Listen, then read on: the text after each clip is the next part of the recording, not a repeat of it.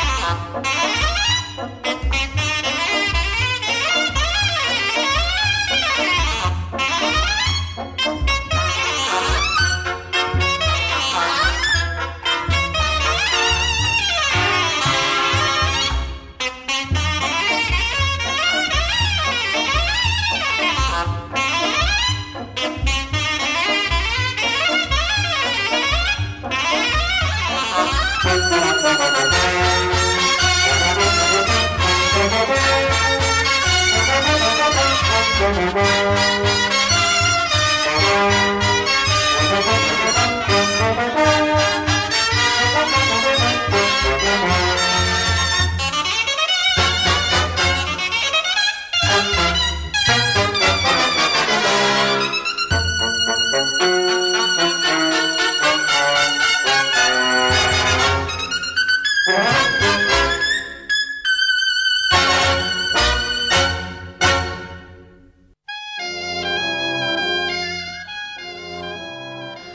Sarroncadora, d'en Ricard Viladasau. La sardana, la petició que ens va fer la setmana passada l'amic Jordi Allepuz. I quasi res, dos curts, dos llargs i un contrapunt, perquè la puguis gaudir millor, l'hagis pogut gaudir millor, Jordi. I bé, i ara anem a dedicar una sardana a tots els col·laboradors de la Catifa del Cormus, alumnes, alumnes, del curset, membres de Junta. Bé, tots vam fer possible la magnífica catifa, que des de les 7 del matí vàrem estar allà al peu del canó i que va ser un èxit rotund. I per això tenim aquí a la nostra secretària, que fa temps que no sap el que és eh, parlar per la ràdio, i volem que ens expliqui bé com va anar diumenge, que ens facis una miqueta de resum del primer, segon i tercer, tercer any. I pel futur del corpus que hi ha previst, perquè em consta que has d'explicar als amics oients que això va a més. Sí?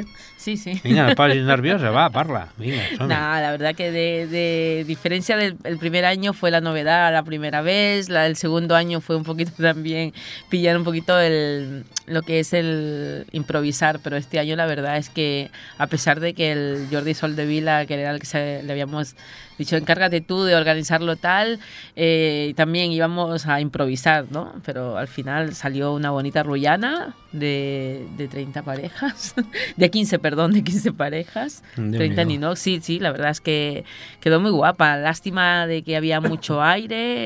eh, y, y bueno, ahí tuvimos que ir trabajando un poquito, no, no solo nosotros, sino todos los que estaban haciendo catifas contra el aire, pero la verdad que fue una bonita diada, la pasamos muy bien. Aparte hay un grupo allí con las alumnas que y alumnos, perdón, que también estaba el Salvador y el Joaquín, que la verdad que nos la pasamos muy bien. Y bueno, ahora pues de cara al año que viene ya tenemos allí una idea que nos está dando vuelta a la cabeza. a ver si bailamos un poquito más de sardana, que no sea solo una, porque a ver, a los amigos oyentes, siempre terminamos de hacer la catifa, una botellita de cava o dos. O tres. O tres. Perquè Una- les, les vaig, dues les vaig obrir jo i n'hi havia una d'oberta per allà, per tant, tres. tres, unas pastitas y sobre todo bailar una sardana. La verdad, no, nos lo pasamos muy bien. Fue una, un- una bonita experiencia más, otro año más. Y esperemos poderlo repetir el año que viene. Bueno, ara, a la, a la gent de sardanista s'ha posat de moda això de ballades amb mitjans mecànics. Sí, sí, sí. haurem de demanar aquell dia, haurem de demanar aquell dia... La eh, idea es esa, de pedir que el parking, porque como lo hacemos en la entrada del parking del casino, creo que se llama Sí, el parking sí, este, sí, de sí, aquí sí, del sí. casco antiguo, y la idea es esa, de mandar que el parking esté vacío, pedir e- equipo de música y, bueno, llevarnos nosotros mismos nuestras sardanas que tengamos y poner un bichán mecánico y bailar sardanas toda la mañana. A ver. I si no, fem venir una copla, també. Bueno, seu, eh? ojalá, a ver, ojalá, la Navidad nos puede traer mucho... Ja ho vam nos- El primer any que vam fer catifa vam portar una copla. Sí, también. No, malauradament no va funcionar massa perquè no va haver-hi massa gent ballant sardanes, però bé... bueno, algo se eh, podría hacer. Tendríamos que esperar primero que llegue la lotería del Nadal. Doncs vinga, Nada, esperarem. nada. Esperarem a ver pueden hacer. el Comprarem año que loteria, que això és el primer que té que fer, després es posa el Siri. Hombre, perquè clar, si tant. poses el Siri i no compres loteria, mal, mal rotllo, mal assumpte. No arribaran Nada. els calés mai a la vida. viene. De manera, Algo, sempre. algo haremos al 2017. Bueno, 2017 17 viene lleno de muchas actividades, o sea que también podríamos hacer una más. Está. Vinga, doncs per tot vosaltres, la gota d'aigua d'en Joan Caldés, amb la Copla de Cambra de Catalunya. Som-hi.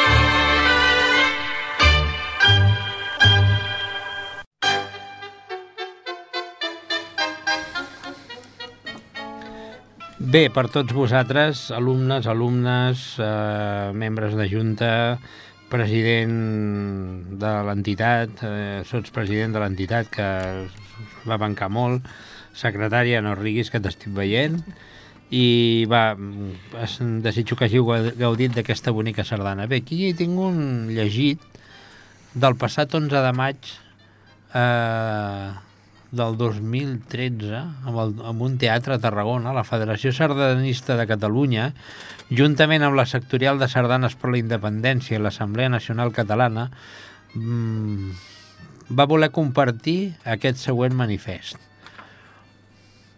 Aquí és, antic, però com no l'havíem llegit i em va semblar força interessant, eh, avui el porto. Sardanistes, intèrprets, compositors, colles i tots vosaltres que viviu i estimeu la sardana, en el nostre país està vivint un moment històric i la cultura popular mm, ni pot ni ha de voler quedar-se en segon pla. La sardana és un dels nostres emblemes nacionals i si volem fer hort al seu nom ens hem de mobilitzar per tal d'aconseguir que Catalunya pugui ben aviat decidir el seu futur.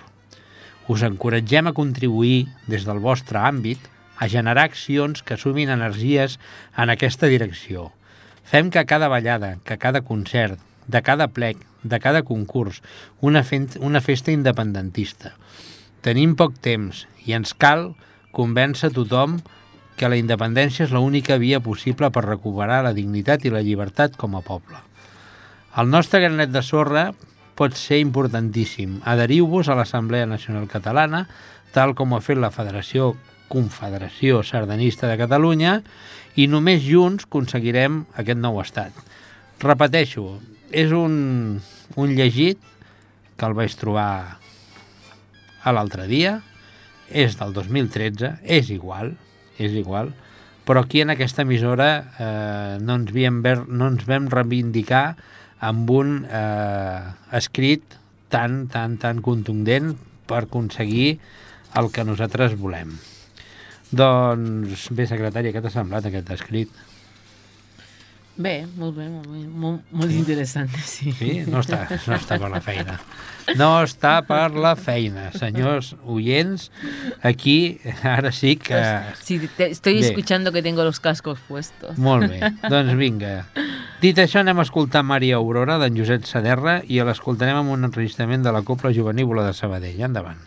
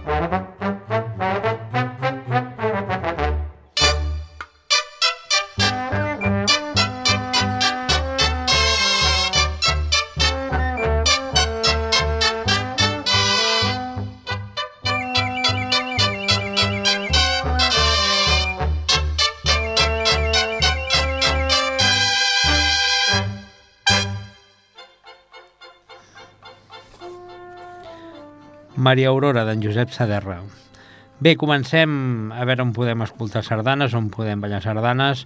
Tenim un, un cap de setmana important a Calella. Comencem amb el concert del Passel, el Passeig Manel Puigverd a les 10 de la nit, que aquí posa concert, però de fet a veure aquests senyors què passa, perquè, goita, tu, a veure, tu ara, Leti, com ho diries, això? Aquí et posa concert i aquí posa ballada. Doncs bé, sabem que és una ballada en el passeig, passeig Manel Puigverd amb la Copla Juvenívola de Sabadell. Sí, Pues no, dice concert? sí, però mira aquí què diu. Sí, sí, Oi vaya. que ho veus? No, no. Bé, comencem eh, dissabte 4 a les 10 de la nit al passeig, Maneig, passeig Manel Puigverd amb la doble ballada i amb el concert amb, les cop, amb la Copla Juvenívola de Sabadell i la Copla Marinada. A veure, déu nhi eh? No, veure, aquí eh, hem de mirar a veure com ens aclarirem. Tenim un concurs a Arenys de Munt, el, demà dissabte a les 10 de la nit, a la plaça de l'Església. Campionat territorial de Barcelona Ciutat. En cas de mal temps, a la sala municipal, Rambla d'en Francesc Macià, número 59. Copla la Vila d'Olesa. I ens en anem a la plec de Calella. Eh? Diumenge, un quart d'onze i un quart de cinc de la tarda, a la plec Pairal de Catalunya. Eh, 89è plec de la Sardana, en el Parc del Mau. En cas de mal temps, a, mal temps a l'antiga fàbrica Llobet i Guri. Eh, les cobles, la principal de la Bisbal, els Montgrins, Juvenívola de Sabadell i Marinada. Eh, anem amb un altre plec a, la, dos quarts de a dos quarts d'onze i a dos quatre de la tarda a l'Escala, a la plaça de Catalunya, 41, 41è plec de la Sardana, amb trobada sardanista infantil, concurs de colles improvisades, homenatges i novetat a la plec convidat. A la vigília, exposicions, presentacions, danses, ball vuitcentistes i gran concert commemoratiu. En cas de mal temps, a la sala polivalent. Coples, la ciutat de Girona, la principal de l'Escala i els Rossinyolets. I anem amb una ballada, acabem amb una ballada. El Sabadell, els amics de Sabadell, a la plaça del Gas. Sabadell, festa i tradició, diumenge a les 6 de la tarda, una ballada amb la Copla Sabadell. I dit això, anem a escoltar una sardana que la podrem ballar, el qui vagi la podrà ballar a la plec de Calella. És la plec del meu poble, d'en Dani Gasulla. Som-hi.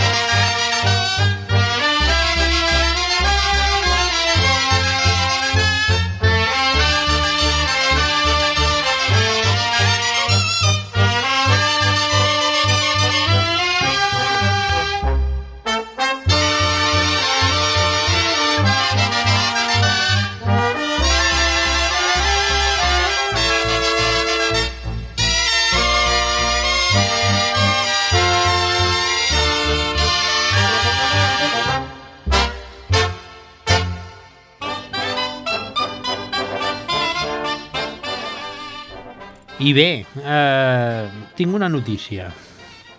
Saps quin dia serà? Jo he dit que en, en, a la presentació del, del programa he dit que mig mes, o la segona, o la tercera, o per Sant Joan, que sempre acabem, acabem i ens en anem de vacances, doncs aquest any ens fan treballar més. I no t'ho perdis.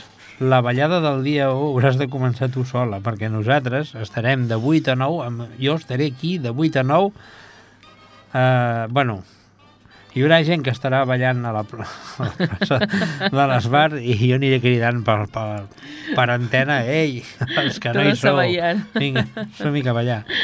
Doncs acabarem de gravar el dia 1 de juliol aquest any, eh? Sí, sí. És, és curiós, eh? És curiós, és curiós. I bé, i comencem a parlar de la doble ballada d'estiu, va. Uy, ahora sí que me has pillado. Parla en tu. Nada, te toca a ti. Comencem el dia 1 de juliol, oi? sí, sí, sí. Bé, doncs comencem l'1 de juliol i després seguirem el 8 de juliol. Doncs el divendres 1 de juliol durem a terme la doble ballada d'estiu a partir de les 8 del vespre, que un servidor estarà aquí fent el programa, amb la Copla Mediterrània i tot seguit a les pistes, eh, amb la Copla Mediterrània i tot seguits a les pistes del bar, dir que podrem gaudir de taules, cadires per, per sopar, per poder estar a la fresca, eh, i poder, i poder escoltar mm, bon estol de sardanes. A darrere la Copla Mediterrània, guaita, avui, Déu-n'hi-do, eh? M'he deixat... Ai, ai, ai, ai, el Joan Anton Sánchez, quan si veu que, que m'he descuidat posar que darrere la Copla Mediterrània eh, ve la Copla Sant Jordi Ciutat de Barcelona. Está muy mal, mira que vengo a supervisar que hagas bien el trabajo. sí, sí, ¿eh? doncs guaita, m'he deixat, deixat la Copla Sant Jordi Ciutat de Barcelona. Y las, las tablas, los cadires estarán antes de que empiece la vallada. Sí, allà, allà a les cenar. 7 de la tarda ja estarà, Sí, ja estarà, tot, ja estarà tot muntat.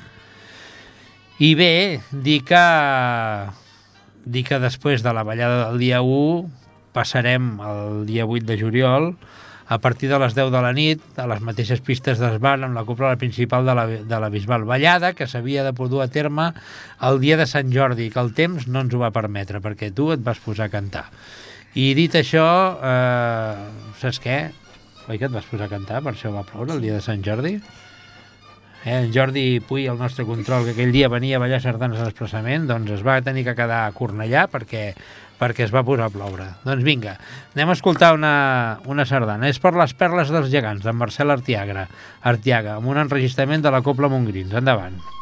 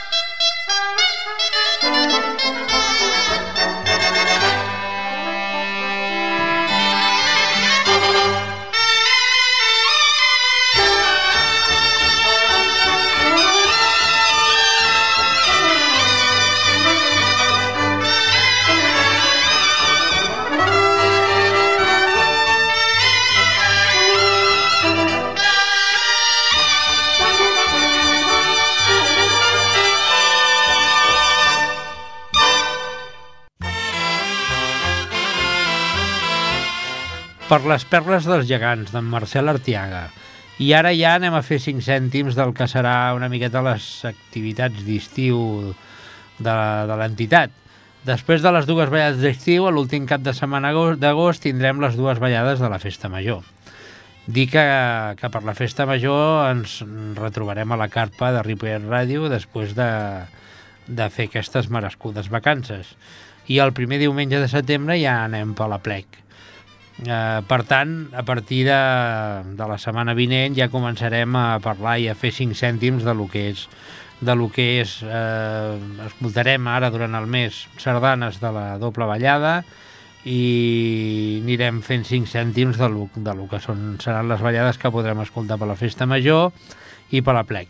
Dit això, anem a escoltar una altra sardana d'un compositor que teníem oblidat, que és en Carles Santiago, que és l'Estació del Nord, i l'escoltarem amb un enregistrament de la Copla Bohèmia. Endavant.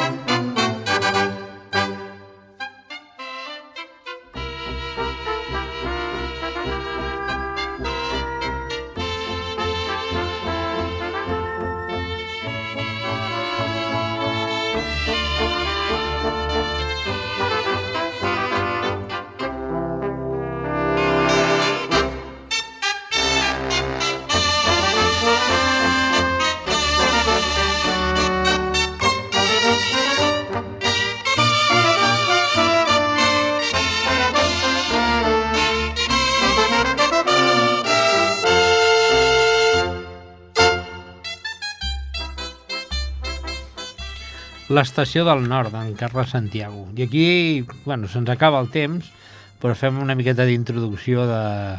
Parlarem de la Copla Bisbal Jove i de l'actor David Planes, que fan una representació de tututs i la Copla Bisbal Jove. Uh, us convidem a descobrir mil i una històries que s'amaguen darrere, d'una copla, una aventura per nens i nenes de 0 a 99 anys, on, en grans dosis d'humor i en participació de públic, la Copla Bisbal Jove i l'actor David Planes ens, ens apropen als instruments de la copla. Conjuntament interpreten repertoris ben variat. De ben segur que ens, que ens sorprenen i, ens, i, i fan aixecar el públic de la cadira. Heu de pensar que amb una copla es pot tocar gairebé de tot. Música de jazz, rock, eh, tradicional, infantil, bé, de tot. Eh, cal que us hi apunteu. Bé, eh, ens ho promocionen. Els senyors de la Bisbal Jove estan en contactes amb nosaltres i ojalà puguem fer aquest, aquest magnífic con concert. Sí, sí. Bé, veurem com va el tema de pressupost. I bé, dit això, això s'acaba i avui has parlat però tampoc massa, eh? però bueno, en fi. Rosa Capdevila, gràcies una setmana més. Leti, gràcies per estar aquí. Espero que treballes molt, oi, últimament? Sí, massa creu. Sí, doncs vinga. Cap bon cap de setmana. Cap, cap problema. Ens despedim del nostre control, en Jordi Puy, i qui dirigeix i presenta un servidor, Pere López. Uh, si més no, escoltant la sardana d'ahir o a la Vedra, adeu, companys per la Copla Sabadell. Som-hi, que passeu un bon cap de setmana i que sigueu molt feliços.